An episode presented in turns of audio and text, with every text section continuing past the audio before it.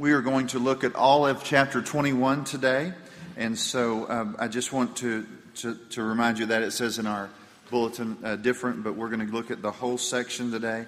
Um, as we do get started, I, I, th- I thought about, actually a couple of weeks ago, uh, about the fact that sometimes, like, I'll think my mind's playing tricks on me. And for some reason or another, you know, I, I, maybe I heard something or thought I saw something. Uh, the other night I was actually outside uh, sitting and working on my sermon, and I saw, a, I think it was a raccoon, like, coming up to, towards me. And, of course, I was like, you know, like, it, it shocks you a little bit. You're like, I don't know if I'm really ready to meet him head on.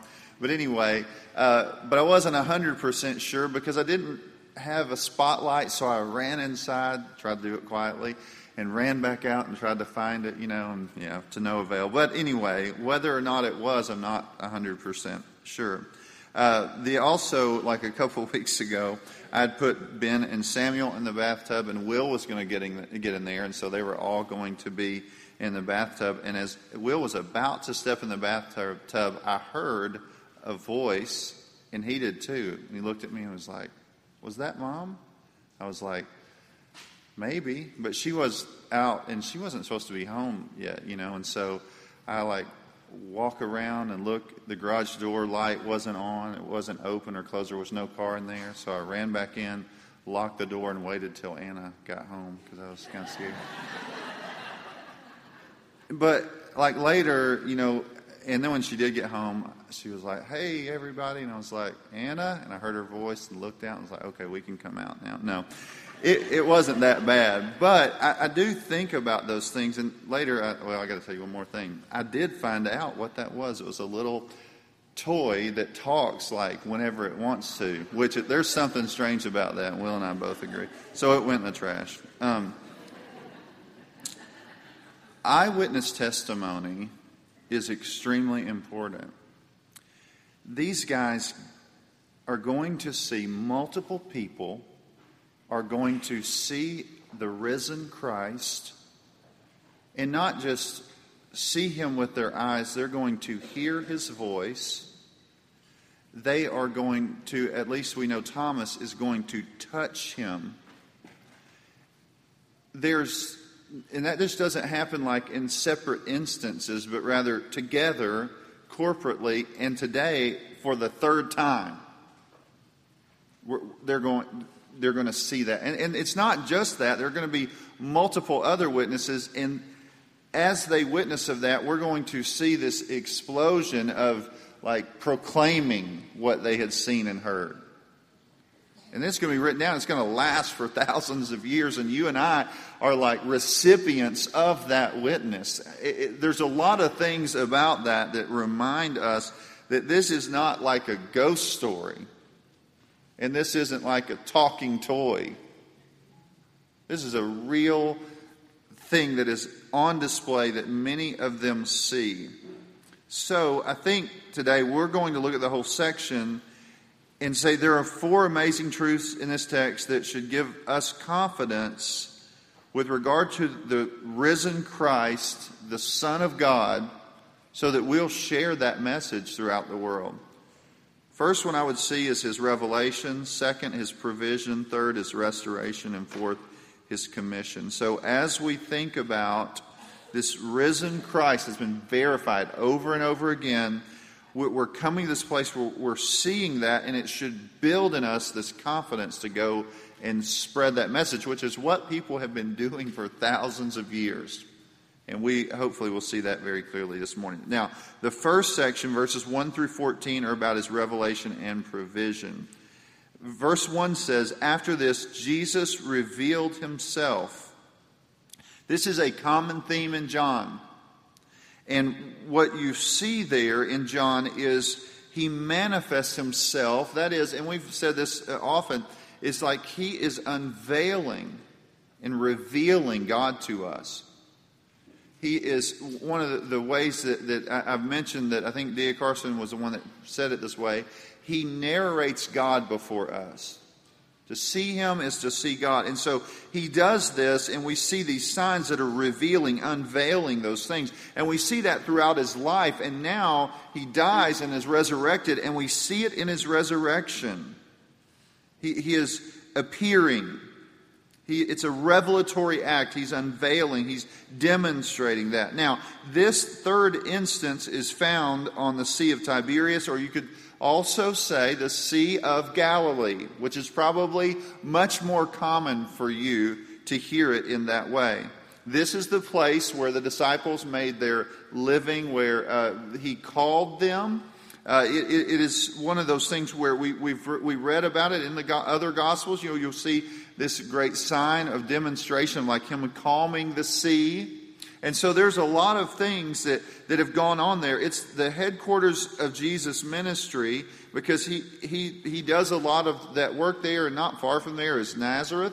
And so he he gathers with these, and I think it's just im- important. He's going to gather with them together, uh, and, and they're going to kind of, this is going to be some of his final times with them. And so you'll notice in verse two, um, Simon, Peter, Thomas, Nathaniel of Cana in Galilee, the sons of Zebedee, and two others of his disciples were together. So they're, they're there, and they are together, and they, these seven, some people say that's kind of like the seven churches in Revelation, where it's kind of speaking of the completion, the wholeness, the, in a way. But these seven are there. In one, one group, the sons of Zebedee, we've said this, but John doesn't always tell us who he is. Uh, he'll say he's the disciple whom Jesus loved. Here he is one of the sons of Zebedee, and he's the one who wrote this gospel. Now, these guys have been back home. They were in the southern region. They're in around Jerusalem and Judea. They've gone north, and they've gone back home. And so they are there now. And Peter says, I'm going fishing. Fishing, and they said, we will go with you. They went out, got into the boat, but uh, that night they caught nothing. Now, some people look at this and go, are these guys like just going back to their old life? Are, are they just returning to that? Is this a sign that they've kind of walked away from Jesus and what he's called them to do? Well, Mark fourteen twenty-eight says, but after I am raised up, I will go before you to Galilee. Uh, they knew that, right? Uh, in Mark sixteen seven, but go, tell his disciples and Peter that he is going before you to Galilee. There you will see him just as he told you. So there is this aspect where you say, no, I don't think they're leaving. I just think in this time period, as they're waiting for his return, they are actively doing what they need to do to survive. I mean, uh, what most people did was they lived off their daily work, literally. They would make their money and go buy what they needed. Well, these were fishermen, and they were not just like fishermen for fun, but they were fishermen for a living. And they had, uh, there were families involved and people that needed to be provided for. And so they go back out as they are awaiting further instructions, as the way I would see that. Um, and so, you know, I, I think that's different, again, than the way we would maybe think about fishing.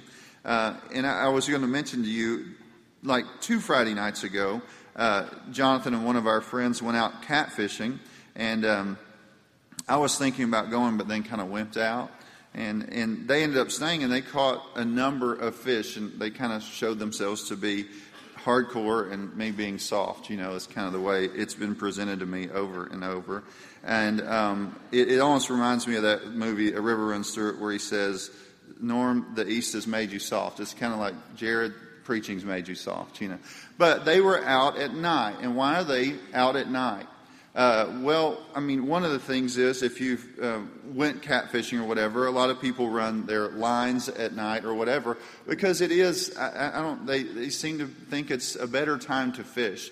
And some people would say, you know, that's the way it was in Galilee. Most of those guys that fished for a living, they would do this at night. Um, But I think there might be even something different here that the evangelist might be teaching us. And that is, like, one of his favorite symbols is moving someone from darkness to light. And this whole thing is going to be set up in such a way where he may want us to reflect on that, of coming out into the light as he is revealing himself as Uh, the Son of God. He's going to demonstrate that and bring them into the light, enlighten them uh, in such a way. Now, uh, we know that they caught nothing that night. Verse four says, just as the day was breaking, Jesus stood on the shore. Yet the disciples did not know it was Jesus. He's about one hundred yards away. So is it they can't, it's too dark and it's one hundred yards and they can't really see very clearly? Or is it or, that they are just in some way unable to see him from the standpoint of, like, again, the revelation, he hasn't re- displayed it to them in some way? I'm not sure exactly how to read that, but I think it's important that you see what happens. He said to them, cast the net on the right side of the boat and you will find some. So they cast it, and, and now they were not able to haul it in because of the quantity of fish. Uh, in Luke five, there was another instance like that where they are not able to, they're actually like, Peter, I think, has to call over his other partners, James and John, and, and, and it was so heavy they, they couldn't pull it in, and were almost like, they, as they were putting fish in, their boat was like, their boats were starting to sink. But when John does this, when they drop that net over and they start pulling forward and they're going like, there are so many fish. John, who was in an earlier chapter perceptive, even at the tomb where it says he believed, I think John's like perception here is, is, is a unique thing that he demonstrates. He says to Peter, it is the Lord. Probably much more exciting than that. It's the Lord, you know, like he, he's like kind of seeing that and grasping that. It, it's something of enthusiasm. Now, um, what's interesting to me, and I just kind of like to, for us to think about that, is the personalities, the distinction of personality. It, you kind of see that on display. John um, demonstrates something unique here, I think. And, and and really, there's something about him. I think there is a perception that you kind of get that he, he can, he's sensitive to this, to the like spirits leading in a way, or, or just he, he's he's able to to see things because he stops and considers. Peter, on the other hand, is like throwing himself into the sea, you know. And we see him doing things like that. It says like he puts on his outer garment. He, you know, dives in. He's, it's, it's just, um, I, for me, it's a reminder of these different and unique people that God really even brings together and, and uses them. And, and he does that within a body and, and within a, a, a really in, in a marriage. He does that within a family, all different kinds of things. But within the church body, you see that on display. Uh, what's interesting is Peter like leaves all the work behind. You know, he's like taking off. Kind of reminds you of a Mary and Martha kind of instance. And he goes and he, he travels. He's moving forward uh, to Jesus. The rest of the disciples are dragging uh, this net full of fish in. Uh, when they when they get there, they see that Jesus has provided them some breakfast, I guess you would say. Just a preparation. There's a charcoal fire and there's fish and, and bread. There's something for them to eat. They've been working all night. Something to, in a way you could say, snack on as they're going to prepare even maybe in a greater way for a, a greater feast to have with him. And so he has provided for them not only like in that moment, but then in a much greater way. one hundred fifty-six fish, they find out. And so it is one of those uh, moments where you're one hundred fifty-three, sorry, it, where you're going to see uh, his provision for them. So not only is he unveiling again, he's saying, I am the Christ, the Son of the living God. I am risen. It's being verified by multiple witnesses at multiple times. He's, he's showing them who he is, but he's also reminding them, remember how I prepared uh, uh, for you or provided for you all along the way. You remember that? He's kind of like reiterating that to them, I think, that I'm going to take care of you. I'm providing for you. Uh, it, it's a, it's a very important picture. Uh, one author says it this way: in the days of the flesh, Jesus washed his disciples' feet. Now, as their risen Lord, he serves them still. I just think yeah, we need to see that and understand it and hold fast to that. He meets their tiredness after a night of toil with a hot breakfast. They can begin to eat what he has cooked, while some of them Uh, are, are going to prepare even further for this meal. But it's just it's just a reminder for us, I think, that he not only is is a risen Christ, uh, not only has he done all that he said he was going to do, but he, he cares for them. He's watching over them just as he had done before. And then um, you see twelve through fourteen. Um, uh, it says, come and have breakfast. Now, none of the disciples dared ask him, who are you? They knew it was the Lord. Uh, this is kind of an interesting, I don't, I don't know, question. Like, it comes in your mind like, well, what is he, what are we talking about here? Why is, why are they not asking him? Uh, one writer says, perhaps it's the lack of imaginative historical reconstruction on our part. Meaning, like, it's hard for us to put ourselves in their place. It's hard for us to say, because we, and he goes on to say, like, in our creeds and in our confessions, what we're, we are always talking about the resurrection, like, with no pause to consider that that's shocking. That's a shocking thing. And so for them, certainly it was a very shocking moment for them. Uh, it, it may have been for that reason. It's hard for us to understand, like, even though they knew it was the Lord, there was still like this in their hearts, maybe something of like, what is going on here? What what what are we dealing with here? Um, they, they, but they're they're it's helping them in a very powerful way see. And so I think it's just for us. And, and again, I, I don't know exactly how to put all that together, except for the fact that they, they were convinced. Nobody was in doubt that it was the Lord, but they almost were hesitant to even say anything further because it was it was clearly demonstrated before them. Now, we started out with his revelation and provision, and then you move to his restoration and mission. We move from the disciples together to two individual disciples, first beginning with Peter. Peter um, is going to be like... very clearly, Jesus is going to speak to him multiple times. And we'll talk about why, but you'll see this. Let's look at that together in verse fifteen through seventeen. He says, Simon, son of John, do you love me more than these? He said to him, yes, Lord, you know that I love you. He said to him, feed my lambs. He said to him a second time, Simon, son of John, do you love me? He said to him, yes, Lord, you know that I love you. He said to him, tend my sheep. A third time he said to him, Simon, son of John, do you love me? Peter was grieved because he said to him this the third time, do you love me? And he said to him, Lord, you know everything. You know that I love you. Jesus said to him, feed my sheep. So we see this, this, this kind of emphasis here where Jesus is doing something. He's pushing uh, Peter forward into really considering Uh, his relationship to him. Now, I, I think it's just important to note as you're looking at that is first, Peter's denial did not disqualify him from future service.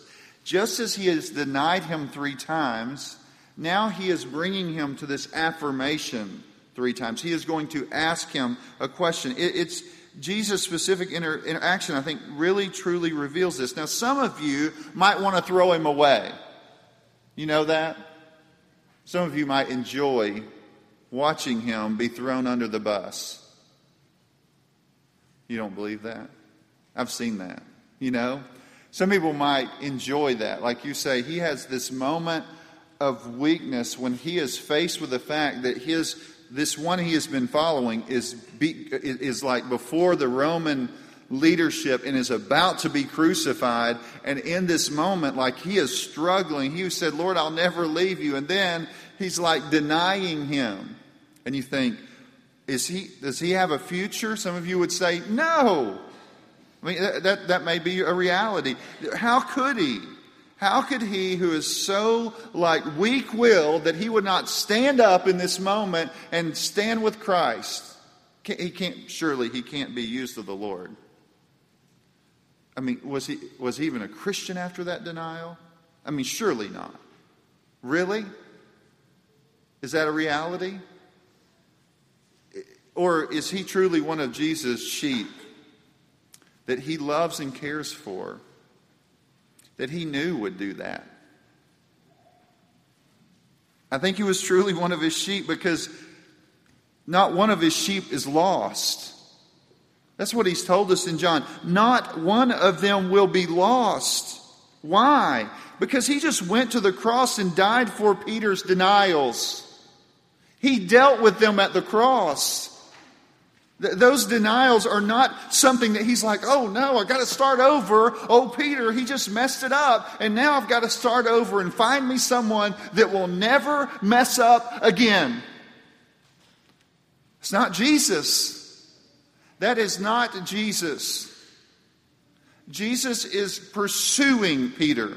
When you think about the prodigal son story, some of you may really identify with the older brother who stands outside of this, this time of rejoicing when the prodigal comes home. God is running after the prodigal. He is meeting him. The older brother, this arrogant, religious person, is standing outside of the joy of this. And so in this moment, I think if you're rightly understanding this text, you would say, I need to learn to rejoice in watching the Lord actively pursue his people and grip them and draw them in. I really think those three denials are really tied to these three affirmations here when Jesus says, do you love me? Peter says eventually, says, you know, Lord, you know everything. Of course, you know I love you. Did Jesus already know that? Why would he ask him? Was it for Jesus to understand? Jesus all of a sudden like couldn't get this? The eternal Son of God? No. It wasn't for Peter's benefit. I mean, it wasn't for Jesus' benefit. It was for Peter's benefit. And it was not only for Peter's benefit, it was for your benefit. So you would see that. That you would grasp that. Jesus is not confused about those who are his. He's called them by name and they have come to him. Do they mess it up? Do they, do they do wrong things? Yes. But Jesus actively, continually, habitually, like pursues them. He loves them so much that he goes after them. And he will not lose Peter. He's not losing Peter. He's already gripped him, right? In his grace. That's what John ten says. He's held on to him. What, what, what happens when Peter's grip was so weak? What do you do with Peter when his grip is so weak? I, I guess Jesus just tightens his hand up and draws him a little bit closer.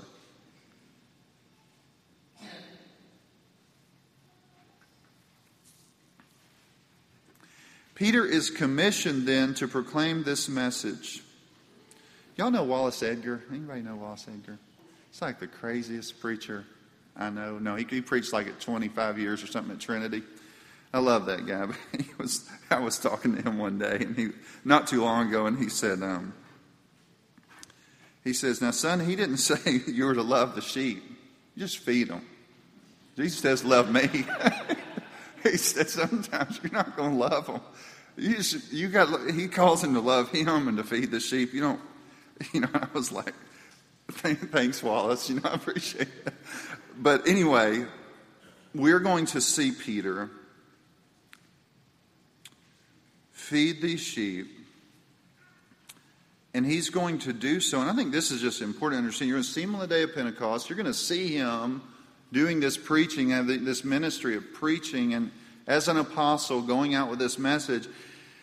And one of the things that kind of come to my mind as I was thinking about that, like with with with this understanding, is that the people he is to preach to are not necessarily all believers at that moment. So when he says, preach to the sheep or go and feed my sheep, it, it, it's not just, I think, just to believers, but to non-believers. He is calling him to go out with the message. Jesus' sheep will come to the message. Because as the Spirit and the Word show up, they respond. They hear the voice. Peter doesn't necessarily even know who all the sheep are. He just knows that sheep hear the voice of the Master. And so as he proclaims the message of the Master, the gospel of the Lord Jesus Christ, like by the power of the Spirit, through the Word, people are going to be drawn. Very important, I think, to recognize that, because I don't think it's just within, but it's also outside. It's all those places that Jesus uh, sends his people to go and proclaim the message.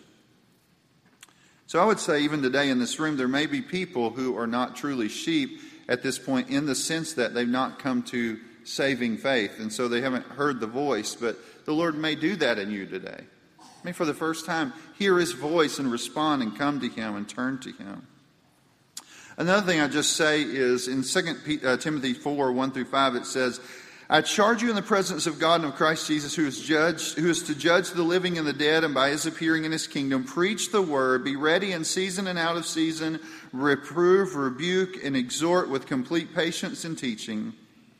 For the time is coming when people will not endure sound teaching, but having itching ears, they will accumulate for themselves teachers to suit their own passions, and will turn away from listening to the truth and wander off into myths. As for you, always be sober-minded, endure suffering, do the work of an evangelist, fulfill your ministry.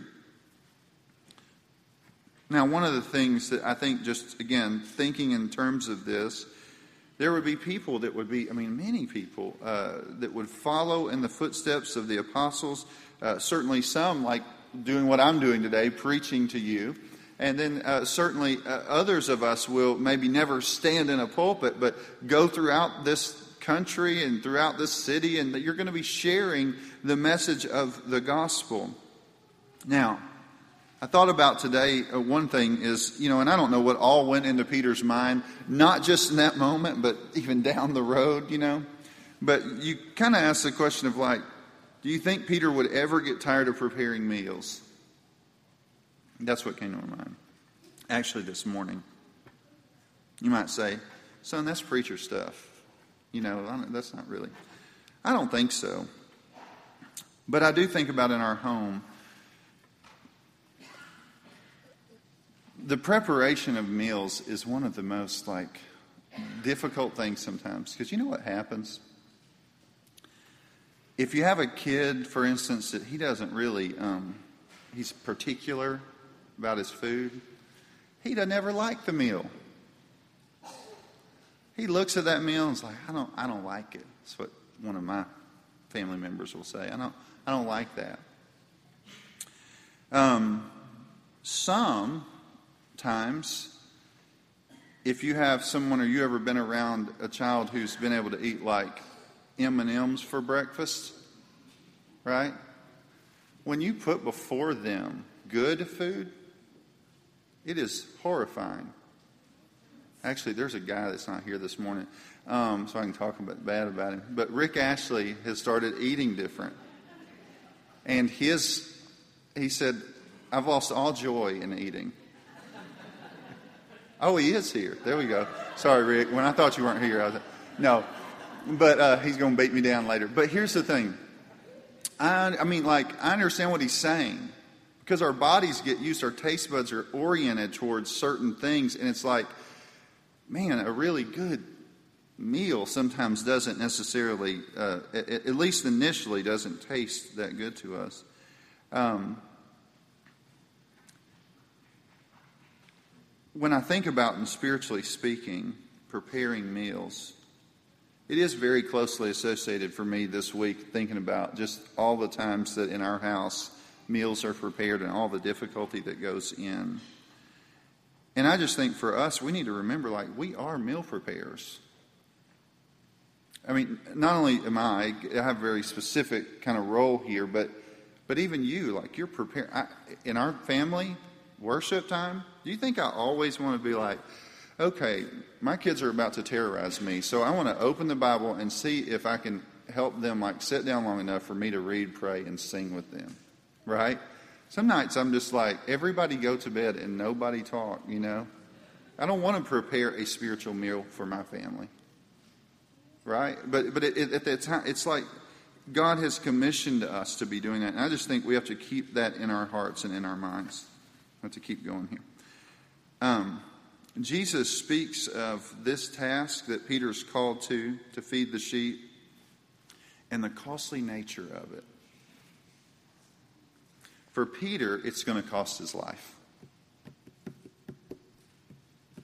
Right? Preparing meals and delivering them will cost him his life.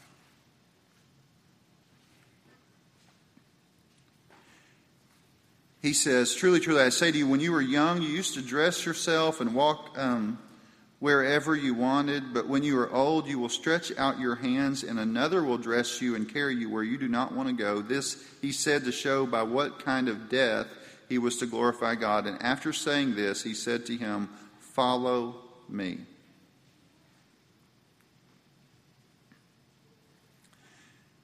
Jesus speaks, I guess you could say, of Peter's carefree life when he was young.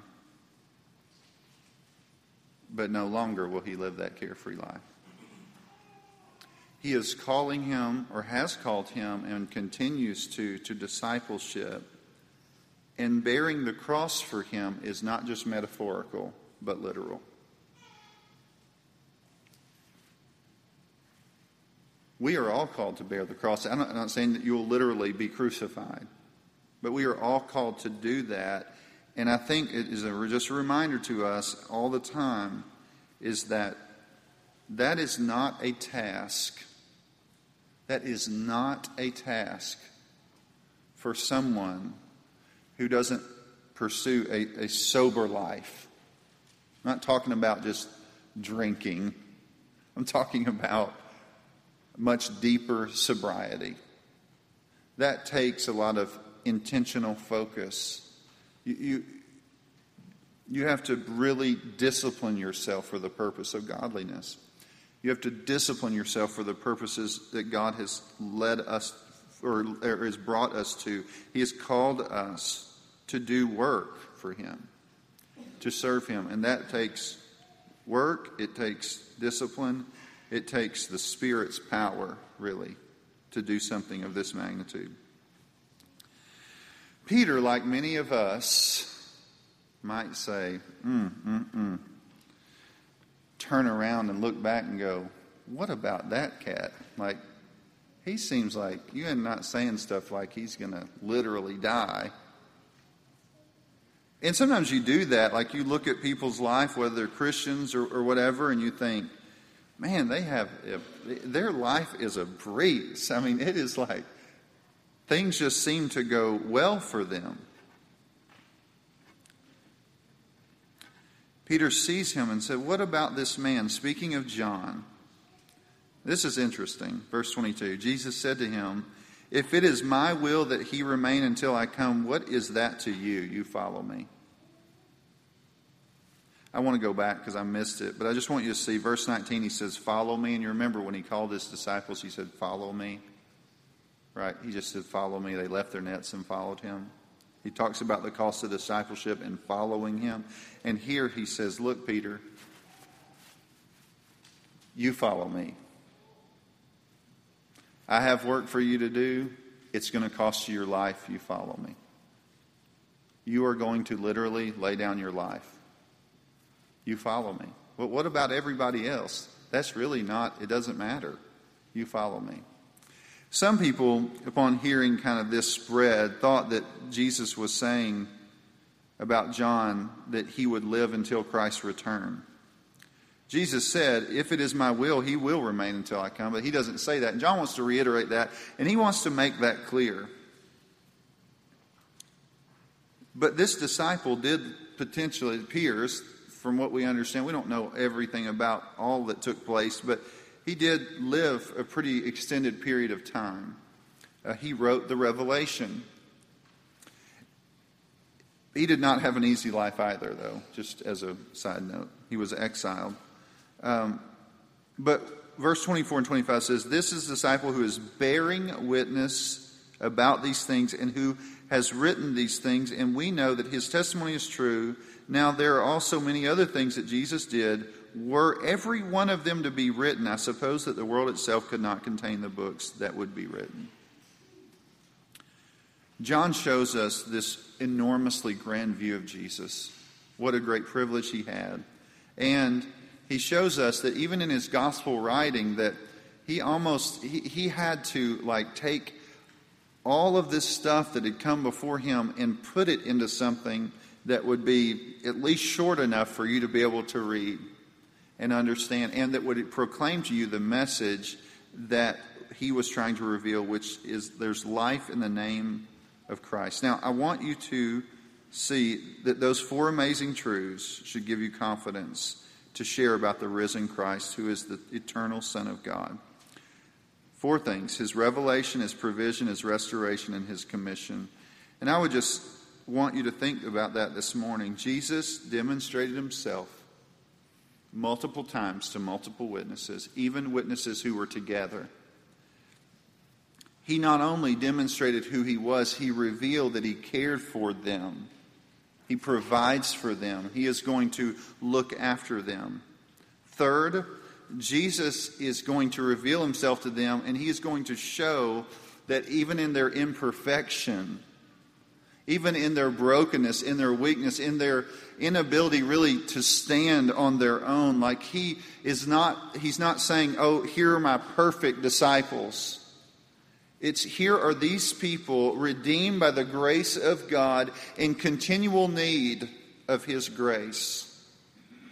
And the fourth thing, it's these weak people that he's revealed this message to and is providing for, these, these weak men that are going to be sent out into the world to spread the message of the gospel throughout that world. They will do so, and it will be caught, if you will, by others who will do so, and it continues to do so. And so I would just say or ask you this morning is, do you think that you're actually being the witness of this message, the steward of this message, in the way that Jesus has called you to? Are you going to steward, be a steward of this message in the way that you think he would call you to? That, again, that does not mean, and I think we have talked about this many different times, that doesn't mean that you're going to leave your vocation. It may mean that. But, but it does mean that you are to be a witness. This was given so that you would believe and have life in his name, and therefore take that to others so that they would believe and have life in his name. Let's pray. Father, we thank you for your word. We ask that you would help us believe these things more fully, that we would see uh, your mercy, your goodness, your grace in our life, that we would treasure the truths found here, and that you would take us as broken vessels, needy of your grace, not just the day that we came to know and believe in Christ, but every day. We pray that you would take us and use us in a mighty way for your glory and our good, and for the good of the nations. In Christ's name, amen.